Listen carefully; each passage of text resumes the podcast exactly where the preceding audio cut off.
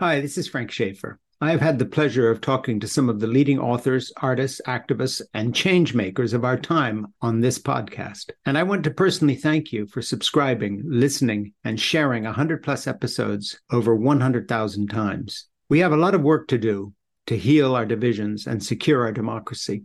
And I look forward to more conversations with those important voices that will bring clarity to the situation we find ourselves in as we move toward November of 2024.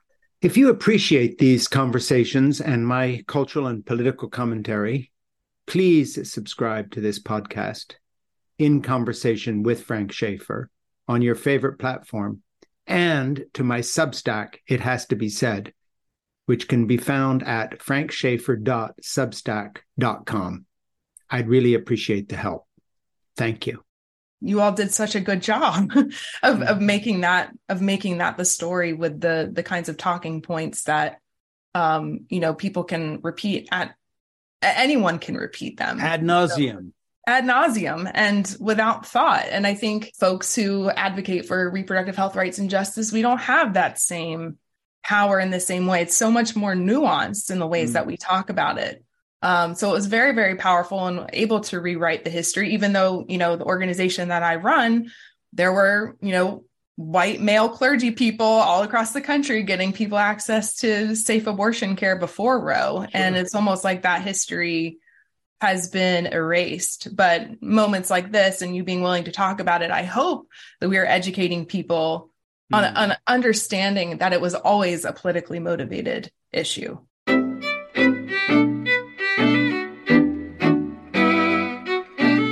Hi, my name is Frank Schaeffer, and this is a podcast that I do called In Conversation with Frank Schaeffer. And today I am in conversation with Reverend Katey Zeh, uh, and she is the Chief Executive Officer of the Religious Coalition for Reproductive Choice and the author of this book right here, which we're going to be talking about um, a complicated choice making space for grief and healing in the pro choice movement. Um, and I have read the book and have some marks in it to prove it. So, Katey, I actually prepared a little bit here. Let me, um, before we get into uh, this book and talk about the contents of it, let me talk with you a little bit. Um, I like to kind of unpack a little bit of who someone is um, on a on a personal level. I think is much more interesting than just diving into the content. Um, if you asked me about myself, and we had just met, um, rather than telling you that I'm a writer of yada yada yada books or doing this, that, and the other, I would tell you that for the last uh, 14 years, I've been doing daily childcare for my three youngest of five grandchildren. I cook them a really good uh, pasta con parmigiana today for lunch because they're all away from school, ages 14 through 8. I have two older grandchildren who grew up in Europe and three grown children. Um, I've been married to Jeannie for 53 years, got her pregnant when we were 17 and 18. Um, I paint, I write, that's who I am. The the least interesting part of my life is what I would call the sort of, oh, what do you do uh, answer to the question, which is always about career and status and position, blah, blah, blah, blah. And as I get older, I am 70 years old now. That's what I'm least interested in talking to anybody about hmm. because it's, it doesn't interest me at all. Um, so where I'd like to start with you is not the kind of copy you read on the back of a book, like this very interesting book that we're going to be talking about, um, but instead what you actually care about, which is not this book, um, because life's too big for that, hmm. which is not uh, the fact that you're a reverend or whatever. There has to be things in your life um, where beauty touches you, where meaning touches you, where what you really would give your life for impacts you on a daily basis. And it's very rarely, in my experience, the bio stuff or the career stuff. It always has to do with where a person really lives, which for me would be, you know, right now in order of preference, uh, taking Nora to the MFA, the Museum of Fine Arts, yesterday because she had a day off from school. Um, learning about an artist that I knew nothing about, um, reliving the routine of, of wandering around the museum with her and rejoicing in the fact that my little eight year old granddaughter, the youngest in our family, is at home in the MFA, can take off and say, I'll rejoin you in the atrium later, go look at what she wants to look at, take me around. And it's like, okay, I've won one battle here. I've got a little girl who loves this museum and it's part of her life and she will remember this. Okay, that's what I care about. Okay. I've gone on way too long. You can go as long as you want. Who are you?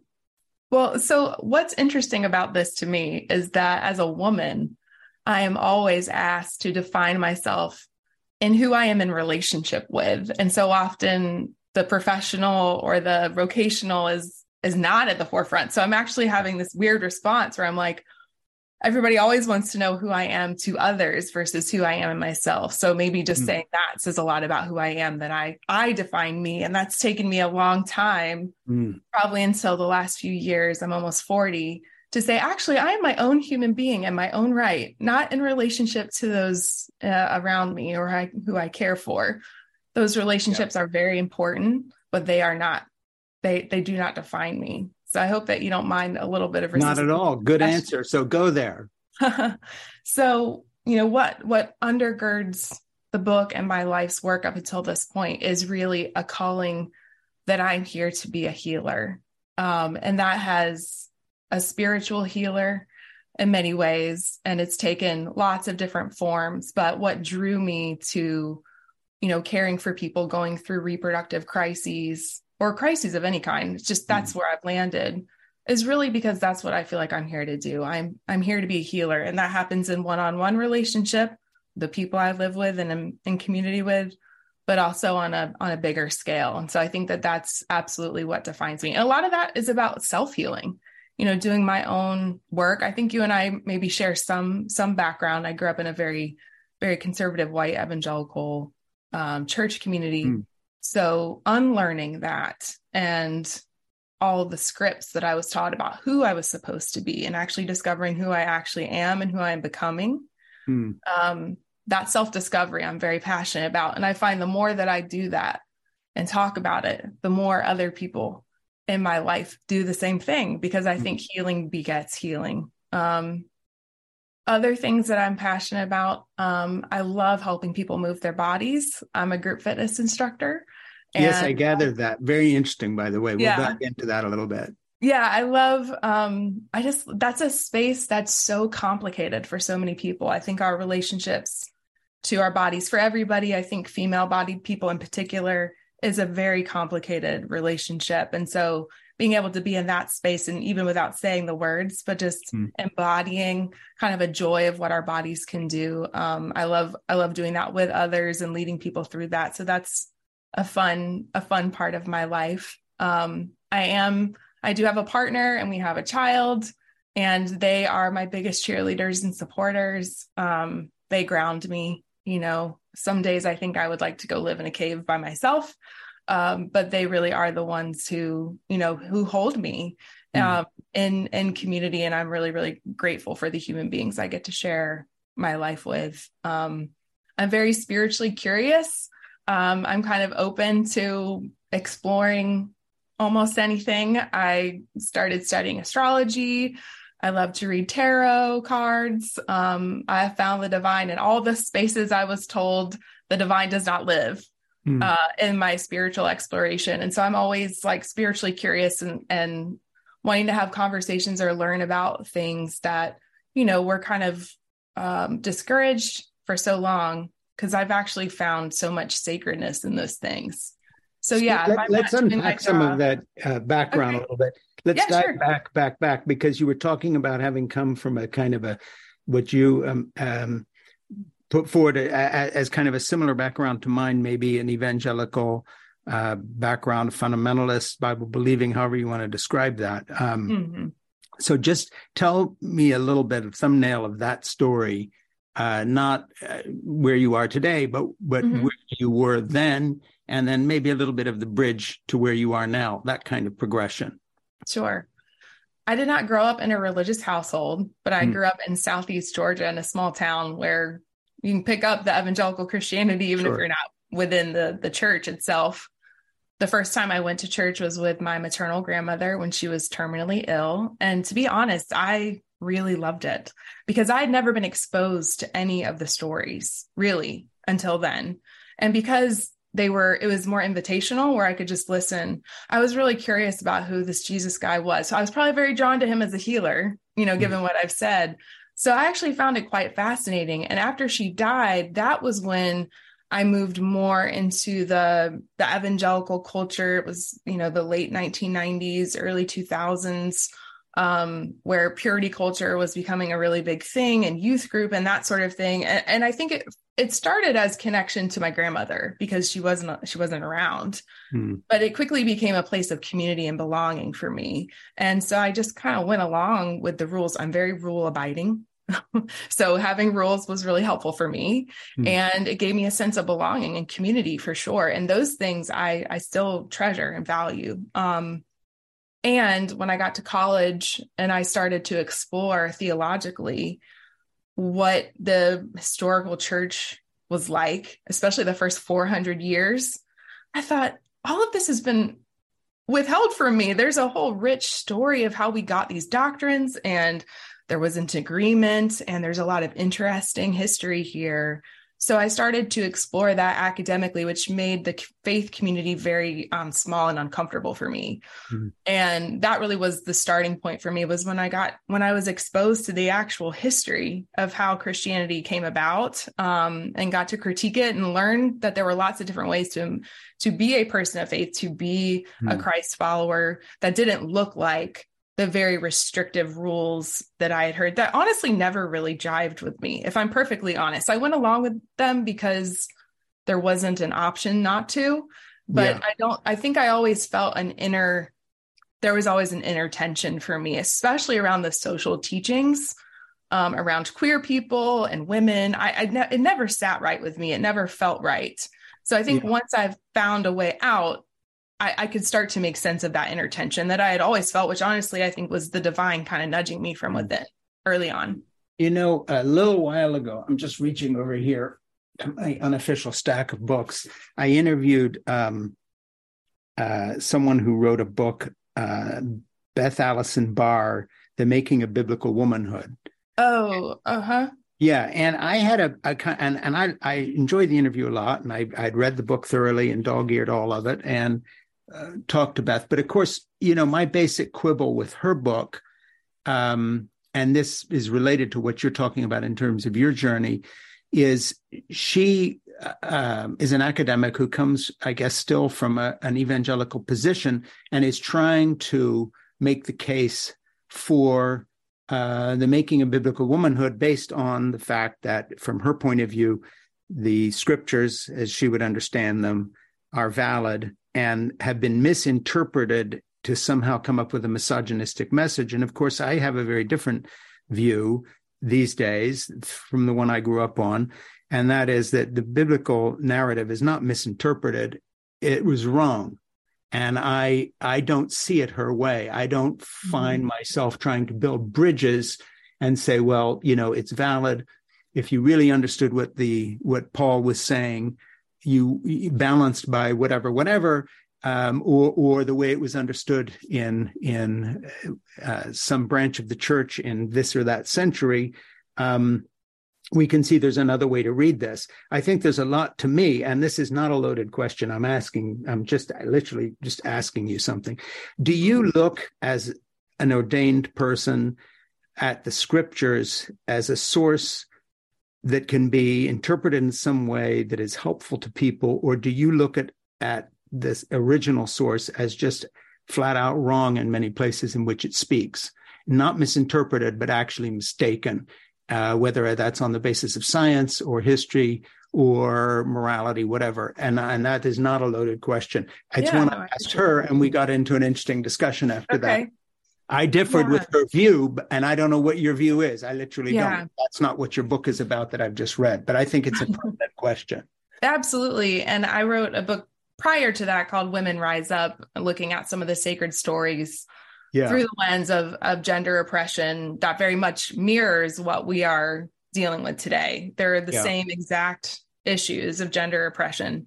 You know, in the ancient text. We call them a lot of, we call them different things now, mm-hmm. but they're the same. And so in that way, I think that they are wrong and they can be instructive also. I mean, yeah. the fact that they're wrong, what was going on was, was oppressive and misogynistic doesn't mean that we can't learn from them. And I think mm-hmm. being really honest about, you know, what was going on at the time, but also that these are oppressive systems that are going on and they still exist now sure. in, in the same way can be very, very helpful for people. And I'm not so far that way that I'm willing to kind of let go of the text altogether because especially in the work that I do, I feel like that's almost just allowing the opposition to you know use these what i think some are very beautiful sacred texts. And i do believe in the doctrine of revelation in the sense that new things can be revealed to us from ancient sources. I think that there is there are many stories where i see wow people were resisting oppressive structures in these very creative ways. And I think that we can learn from that and ask, you know, in these times, what does it look like for us to resist systems mm-hmm. of oppression? And can we find inspiration and models from that? Um, so I'm not willing to let it go altogether, but I definitely bring a critical eye to it.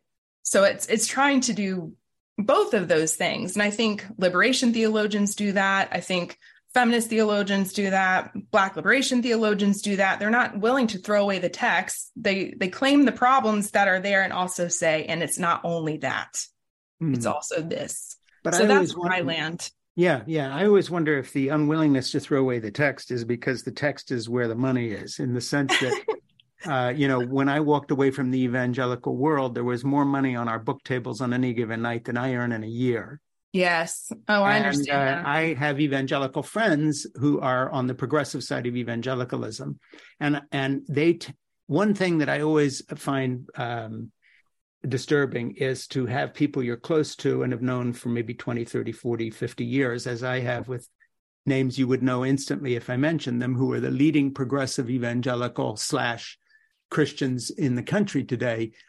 And um, basically, but they still have book deals with people. Uh, they still get invited to Wheaton College and these other places. Correct. I don't because uh-huh. I have uh-huh. literally burned the bridges. I am mm-hmm. not jealous of them because mm-hmm. I, I, I will take the reviews my book get in the quote secular press any day over pandering to that audience. But uh-huh. I totally understand it because there's been times in my life when I have gone flat ass broke uh, because I have really burned the bridges. So, I understand where they're coming from, but I also think that when they make the argument based on, well, we don't want to let go of the text because um, of the value of however it is, rather than right. coming clear, clearly out and denouncing things, um, I have a real problem with that. And and let me before I ask you to answer that and to comment on it again, I'm not fishing for debate here, but that's just my point of view. The other thing I have a problem with is in the progressive Christian movement, you know, what I'll call the pandering to global fundamentalism. Um, mm. You know, we we will talk about evangelicalism, we will talk about the the anti-abortion movement, all very well and good, but um, I don't hear people talking about Modi of India and Hindu nationalism, where where Muslims are being massacred with the approval of the state. I don't hear about enough about what's going on in Tehran right now with women rising up. Right. You know, I hear a lot more about a, a, a, Muslim student in a small liberal arts college who was offended because some teacher showed a picture of the prophet. Personally, I don't give a shit because right mm-hmm. now, what I care about is tens of thousands of young women being beaten in the streets of Tehran. Right. Uh, what I care about is the fact that that that evangelical religion's problem is not evangelical religion's problems it is fundamentalists problem Agreed. whether it's stealing land from the palestinians whether it is uh, in tehran right now beating young women and raping them in police stations um, saudi arabia 80 executions in one morning of people deemed terrorists who did nothing more than protest the state I think we've got a global phenomenon going on of a, of a turn to the radical fundamentalist right Mm-hmm. Vladimir Putin's doing it right now, arguing against gay and trans people and saying that's why he's fighting in Ukraine. Exactly. That's two yes. big things, and I know they're loaded. Take it away. No, I, I completely agree with you. It's the it's the weaponization of an ideology f- for oppression. that mm-hmm. I hear you talking about. And, you know, specifically within the US context, because that's where I primarily work, you know, we talk about it as white Christian nationalism. We're not talking about a religion. We are right. talking about a co-optation and using weaponizing a, a, a text, a religion, a practice for political gain, for power over others. Right. And that to me, that is what makes me so angry as someone who still does find value in the Christian tradition broadly, not without its problems, but it is the fact that it is being used by the state as a weapon against people who are already marginalized and oppressed for power over to control where people move around the the, the planet, um, mm. what healthcare they can access, you know, what history they can learn that is for me the antithesis of what any spirituality ought to be about, which is about honoring the fact that we are all divine beings yeah. that have autonomy and worth and ought to be able to flourish in our lives. Anything that's antithetical to that to me is a weaponization and a bastardization of what spirituality ought to be. And I think so often from the time of Constantine, that has been true with right. Christianity. And that's what I mean about learning about the, t- the history. Most people don't learn about how Christianity became the official state of the, of the Roman Empire and what, how that changed the whole thing mm. once it became a weapon of the state. Well, so you know, I agree Mary, with you. Yeah, Mary Beard makes that point in all her Roman history studies that essentially the Roman Empire never went away. It simply became Christianized, but that it is ah, still yeah. it is still the West today. Um, and um, you know, I've interviewed other people recently who have been writing writing on this subject. Um, but okay, we're kind of coming up to the halfway mark, and we haven't talked about, talking about the book. I'm going to reintroduce you here. Uh, this is in conversation with Frank Schaeffer. You are watching it live on Facebook, and or you are listening to it as a podcast. If you like this conversation and many others that we have had, please like it in the online interweb sense. Um, and subscribe and do all those good things. And today I'm talking with um, the author of A Complicated Choice Katey Zeh, and here it is. This is the book. You've got it behind you, but I'm showing it even better than you. you do. You have you have a great angle with it right there. there you are. And um, I want you know when I read a book, sometimes I pick a little passage out uh, that I think actually kind of should have been on the cover. Uh, okay. Uh, if I'll you had curious. had a, if the publisher you know was on the ball, this is what they would have put on the cover because it sort of says says the book. Um, I'm going to read this quote. This is pretty early in the book, and I have things later that I want to get to. But when we keep quiet about abortion and when our support is lukewarm and detached, we signal to people that we would rather not hear about their experiences. There is a culture of silence around abortion, and that silence is shaming and isolating on both a personal and collective level. We have to face our internalized abortion stigma. Otherwise, we keep ourselves at arm's length from the lived reality of abortion and from the people who need our support and compassion the most. That's what should have been on the cover because that sums your book up. That's why you wrote the book.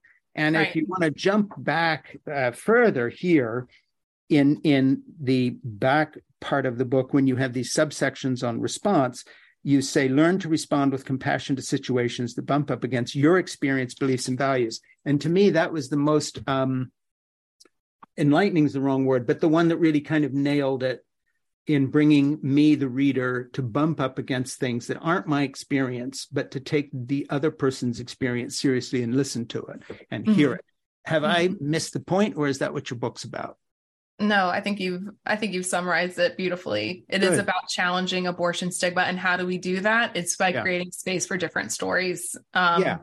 Yeah. And, and those stories, by the way, for readers uh, who haven't gotten here yet, and I hope they do read your book, are in the book, which is a mixture of those sorts of declarative statements and summary and a little bit of history, but also um, goes into, I didn't count them all, but what are there? Maybe 14? I think it's, uh, I think it's 17. 17 stories. Math has never been my strong suit. There are seven individual stories. I, sh- I, should know. I don't remember. including someone you added late in the process who I actually happen to know who that was. Ah. So let's get into the book. But before okay. we do, I'm going to look at a passage here that um, was from something that I think is very relevant to your book, uh, another book on the issue. Um, this is from uh, Ilyse Hogue, who was um, who wrote this book called "The Lie That Binds," and Ilyse ran NARAL for many years, the National Abortion mm-hmm. Rights League, and is a friend of mine. And this is a book she wrote. Um, and I'm going to read you a quote because it sort of ties you to me through this subject in the sense that I was part of the early stages of the evangelical pro life movement with my father, Francis Schaeffer, and Dr. C. Everett Koop. And of course, what's odd is she was, of course, knew all about that, and then we've subsequently become friends. But she writes um, the issue of reproductive freedom may be best understood as a canary in a coal mine, though not the only one. Systematic attacks on reproductive freedom are one of the classic hallmarks of democratic backsliding. Advocates for reproductive freedom, health, rights, and justice have spent the last several decades combating the elements of creeping authoritarianism from disinformation and propaganda to the ongoing efforts to undermine trust in science and medicine to a relentless barrage of attacks on institutions designed to protect individual liberty and free or fair elections. So Ilyse writes that in this book. And as someone who, mea culpa, uh, was very much part in the 70s and 80s when I was a very young man um, of a kind of a family enterprise of right wing activism in this country through the films Whatever Happened to the Human Race with Dr. Koop. Really, somewhat responsible as the producer director of those films for making what she warns about become a thing. Mm. Um, and I just want to interject one thing that I'm sure you know, but for people listening to this or watching it, can't be said enough because it's a hidden fact. It's almost kept a secret in evangelical circles. When we first came out with whatever happened to the human race, our fight was not with feminists who were pro choice. Our battle was with the evangelical majority who were also pro choice at that time, including the Reverend Billy Graham, who I mm-hmm. met with three times with my father in person and begged to join our cause, who point blank refused because he was pro choice. So was Dr. Criswell, the uh, president of the Southern Baptist Convention. That one I knew. who I met with.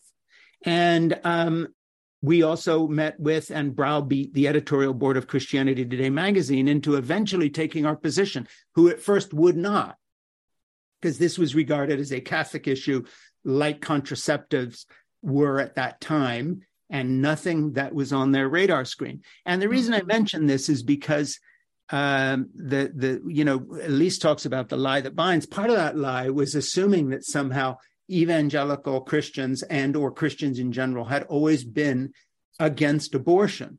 Right. They had not. Right. Right. And right. part of and and what we had to do is talk them into even thinking that this was their issue, let alone a litmus test based on which you're going to vote for Donald Trump 40 years later because he's made a deal with Franklin Graham and other right wing activists to put our kind of judges in positions of leadership.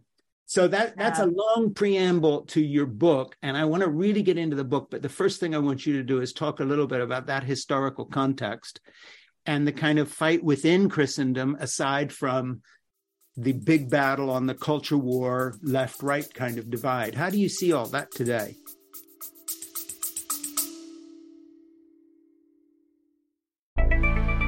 Hi, this is Frank Schaeffer. If you appreciate my cultural and political commentary, please do me a favor and subscribe to my Substack. It has to be said, which can be found at frankschaeffer.substack.com. You can subscribe for free, or you can kick in a couple of dollars a month and help me out and help me keep this going if you're able. Either way, I'm incredibly grateful for your support and most of all for your participation. We have a lot of work to do to heal our divisions and secure our democracy as we move toward November of 2024. And every subscription helps create, build, sustain, and put voice to this movement for truth. Thank you so much. Well, I mean, it's hard to follow you giving an inside scoop on kind of the uh, the genesis of how that came to be because these are things that I've only heard from from other historians, but you know, just to reiterate what you said, there's never been you know one one viewpoint really on anything within christianity but especially about abortion. I, it wasn't it's not ever something mentioned in the sacred texts Catholics themselves argued about it. Mm-hmm. Um, abortion was legal in the United States with lots of support, you know, before it became illegal and then legal and now, you know, practically illegal in most places. Mm-hmm. So I, I think that, you know, you all did an amazing job of rewriting the story so that people today, and I hope that this is changing, have mm-hmm. this narrative that to be a person of faith and they mean christian but they say faith means that you're anti-abortion i mean it has you all did such a good job of, of making that of making that the story with the the kinds of talking points that um you know people can repeat at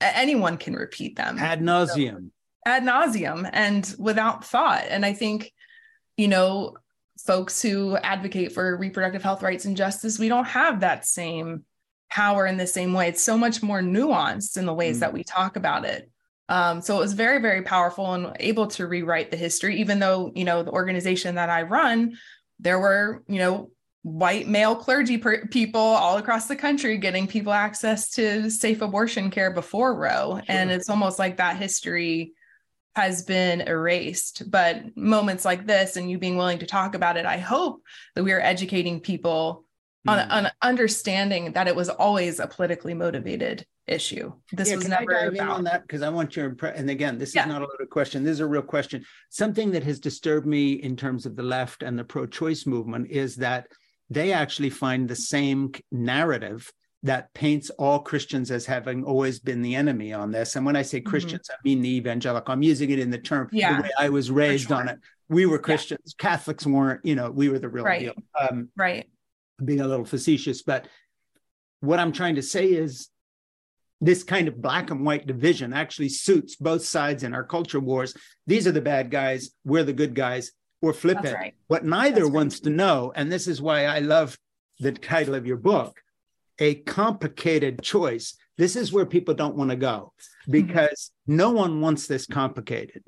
Everybody wants to be 100% unambivalent and correct across the board. Um, right. And I'm not talking about whether you have to re-legislate and re-argue this. I'm talking about just in in in the dishonesty that both the left and the right have brought to the debate in not understanding that uh, this litmus test fails on every level because there are all kinds of women who are conservative in many many ways who are pro-choice. There are all kinds of people who were evangelicals who were pro-choice hello, Dr. Billy Graham in the 1950s and 60s is pro choice. I mean, go figure. This doesn't fit the narrative right. of the New York Times either. That's uh, correct. So, talk yeah, a little bit about that. I mean, you're out there on the hustings with this message, ministering to people. What are you finding out there in terms of the ambivalence of the complicated choice part of the complication, just in that political sense? Yeah. I mean, I think that people are longing for, especially now, a nuanced conversation where they get to talk about their own experience or their own family's history or the things that they were taught to believe right. about abortion that that still have shaped them. And that's why I talk about abortion stigma because I think it's impossible to be in this culture and not hear the anti-abortion message all the time. We internalize yeah. it just like racism, sexism, heterosexism, all of those things. Yeah. It's just part of living in the culture that we do. And so giving people an opportunity to really sit with that. How does it make them feel? Where did it come from? Maybe they don't actually believe it, but they're not sure what to replace it with. People haven't had that space because they have felt like they have to choose, you know, right. one one or two sides. And I think on most issues that are human issues that are complicated, people have nuanced feelings about them. Mm. And, and I think that we have to create more space for the reality of people's lives. And my point yeah. is that, you know, the, the stories that I tell are not only about the individual people. They are about pointing to the systems that mm. put people in situations where they cannot flourish, period. No matter what decision they make about a pregnancy, they're not right. going to flourish because there are not the systems in place for them to do so. And that's what I hope to point to also. It's internal introspection for sure, but mm. also not only for that, how do we then respond and listen to the people who've been doing this work for a long time saying, hey, if we actually want human flourishing, this is what it's going to take collectively mm-hmm. for us mm-hmm. to do that. And so. I hope that the reader does the internal work first, but then says, and so now what? what do we do about this? How do we change the system? How do we identify white Christian nationalism in the way that it functions here mm. and replace it or challenge it with something else? Um, and it's a broader movement than just reproductive health rights and justice. I mean, these are these are things that impact white Christian nationalism impacts all of us in mm. lots of different ways. Um, and I think yeah. we've done a disservice, especially you know white women in leadership, um, especially around the decision in the 80s, like really making this a, a white woman's issue. and a lot of ways, they talked about it rather than seeing it as this is about a much broader um, agenda that we need to be pushing for mm-hmm. for everybody, especially people who are most marginalized, Black women and others, so they can flourish fully. Not just about access to abortion, but about you know really being able to take care of your body and flourish mm-hmm. with your family. You know, so that's what I hope people get when they read the book. Yeah, and I think they will. Um, again, uh, this is Frank Schaeffer. This is in conversation with Frank Schaeffer, a podcast, and uh, so forth and so on. We're talking about a complicated choice uh, by Katey Zeh, and um, one thing I wanted to do is just go in into something in the book here a little bit. Um, get my little markers here. Um, just to cut to uh, hard, not a hard part of the book, but one that um, will will wake a few people up when they hear me read this, and then just let you talk about a little bit because I thought I liked your honesty here, uh, page 105. Abortion is a blessing, and you have that as a standalone. Uh, where is it? Right there. Not mm-hmm. the way usually, you know, your editor will say, "Hey, you have you can't have single sentence paragraphs," but you did it. Um, in that sentence, if that sentence made you uncomfortable, I understand. Abortion stigma impacts all of us, myself included. Let me explain what I mean when I say that abortion is a blessing. I'm not claiming that abortion is easy or without loss, grief, or other complicated emotions. To the contrary, I am affirming that the very process of identifying and coming to terms with one's full experience of abortion can lead to tremendous growth and positive change in a person's life. Abortion has the power not only to save lives, but to bless them too. So that's basically, um, you know, as far down that path as anyone could put in in print. And I want you to take off and give you the opportunity to talk about that part of the book a little bit. People will find it when they read it, but uh, it's a good paragraph. It's a good sentence and I'd like you to hear to unfold it. I'd like to hear you unfold it a little bit. Yeah. I mean, I don't know that I would have claimed that as strongly as I did in the book had it not been for writing the book and talking to all the people for the mm-hmm. book because mm-hmm. that came from the conversations that I had with people who had experienced abortions in their own life.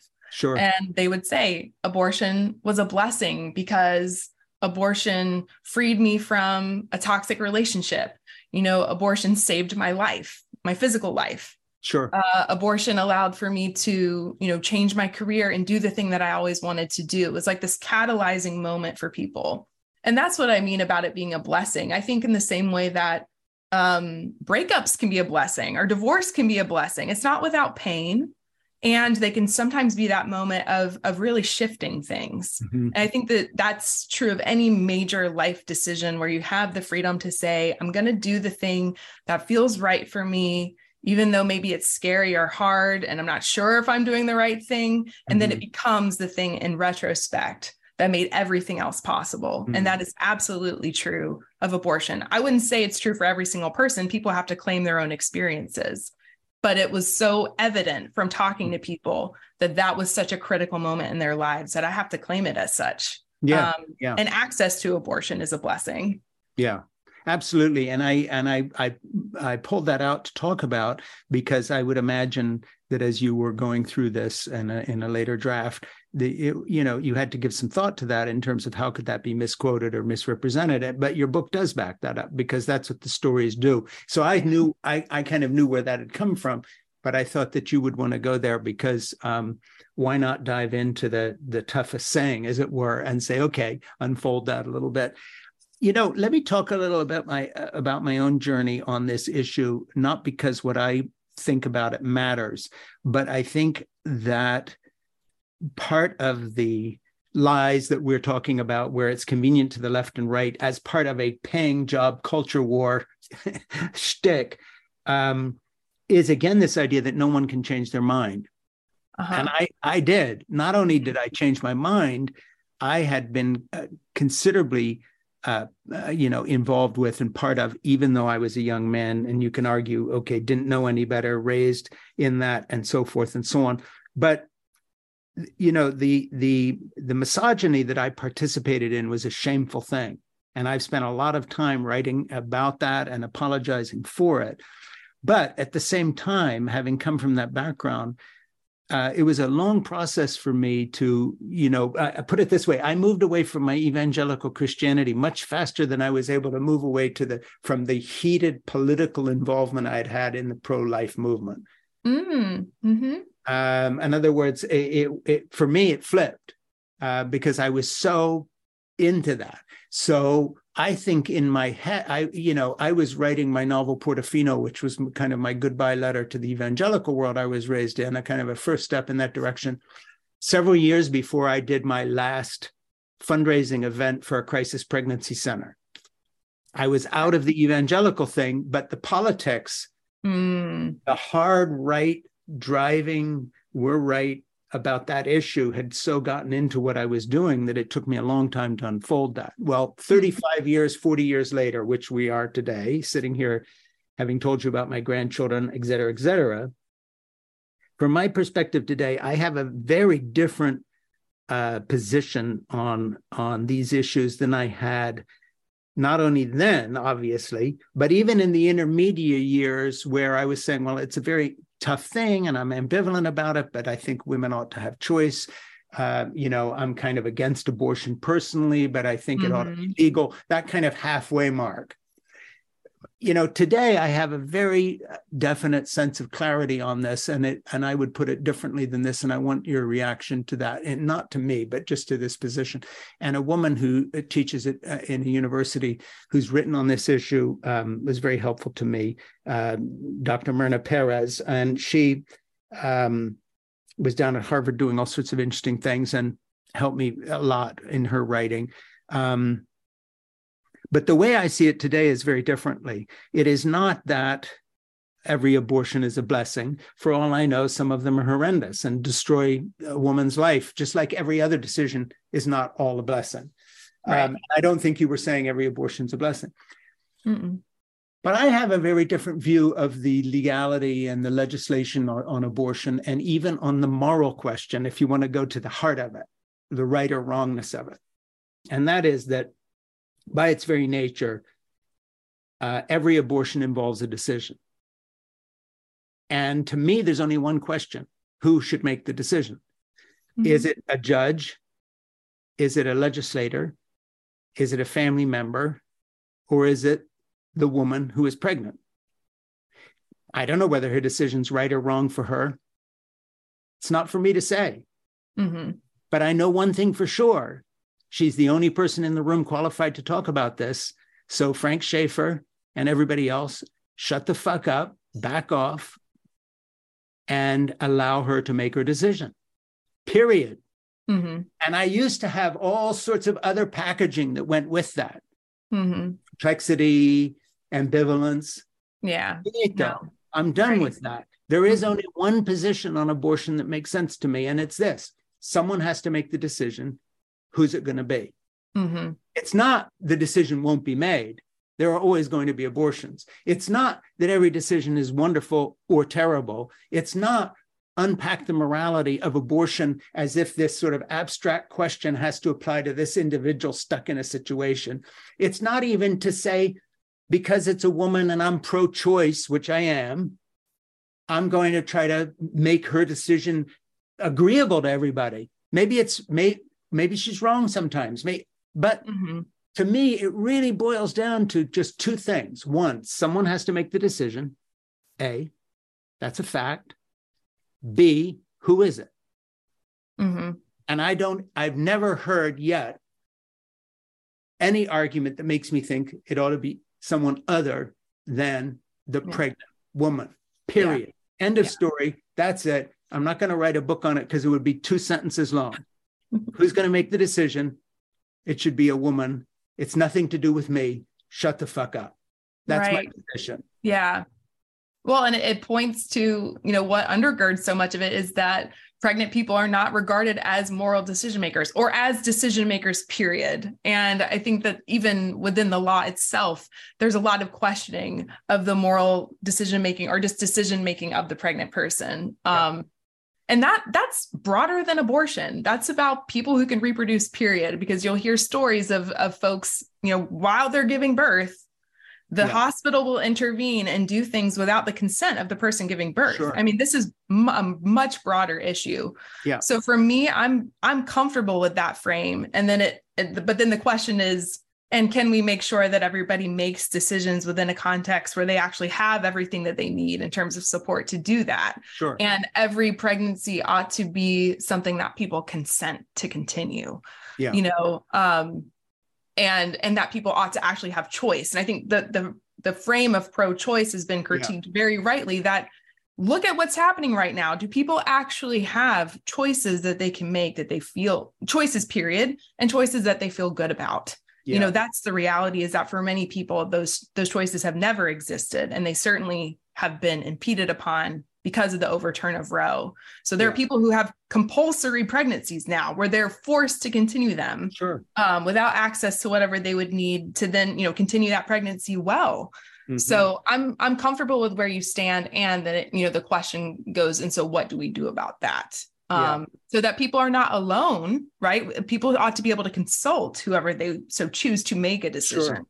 Sure. And some of the things that come up in the book so much is that people felt so isolated. They felt like they could not yes could not engage the people who should support them in this one area. This is a secret for some of them and that creates its own suffering.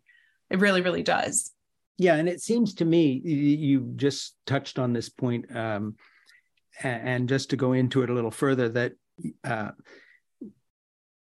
the problem we have in today's culture uh, that it relates to the abortion decision of the individual woman is that the culture itself, and I have to finish this sentence before it's misinterpreted, not by you, but by people who are listening, is anti life.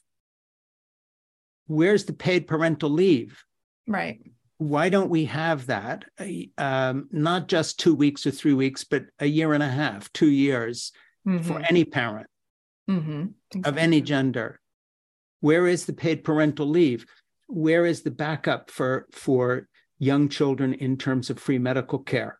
Where have we got a system in place that gives people a priority when it comes to those who do choose to nurture life and the the sort of not even compassion but basic common decency that says i'm in your corner um, you know, the decency that individuals outside of a political context, even sometimes ones who voted for Trump, have, if they see, you know, a young parent of whatever gender trying to carry three bags of groceries and push a stroller across the street, and they step up and help because we are biological animals.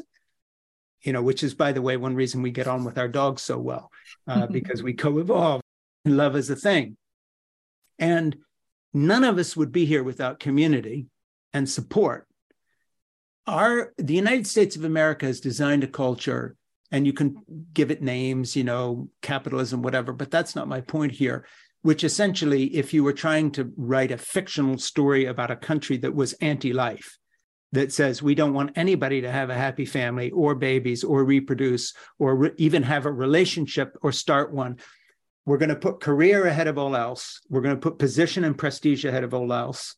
If you happen to fall pregnant, you are alone.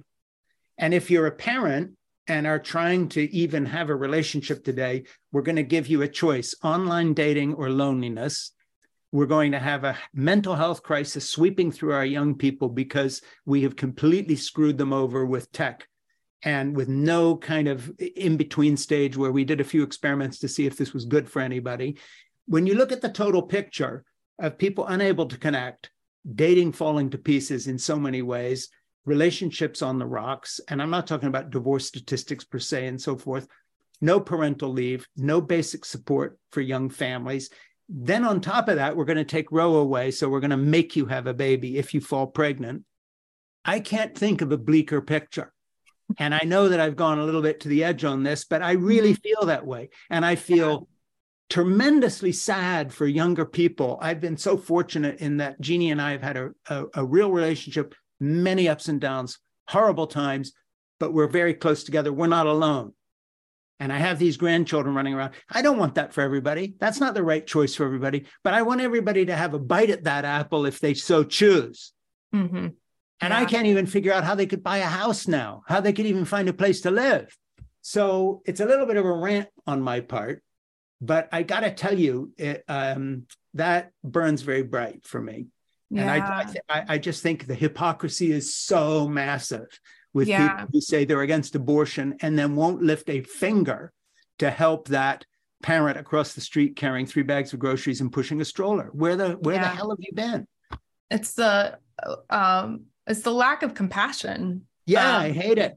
And um, it makes me think about this illusion that we are separate from each other right. is so central to that because if if you i mean just as a community we learned i think during the pandemic that we are all connected we yes. cannot disconnect yeah. and if you are a spiritual person at all that's probably part of your spiritual beliefs that yeah. we are connected to each other we are all divine yeah. so when i refuse to help someone i see in need i'm actually not helping myself i am actually not loving myself. Yeah. and i think a lot of it has to do with with self-hatred. A lot of this that i see um, has to do with just not loving and giving ourselves compassion. And then mm. we don't show it to others. And I, I think back to what i said at the very beginning when i was thinking about the messages that i got um, in an evangelical church there was no emphasis on the love your neighbor as yourself meaning right. love self and neighbor Mm-hmm. The way mm-hmm. I love myself impacts the way I love neighbor. There was no emphasis on that part. It's very clear that the two are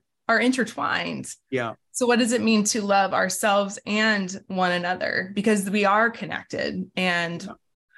I just I don't think that we talk enough about that either. Um so I a bit of a rant for me too. So we're yeah. we're on the same page. But the lack of compassion, that's that is the pandemic. Lack yeah. of compassion. Absolutely.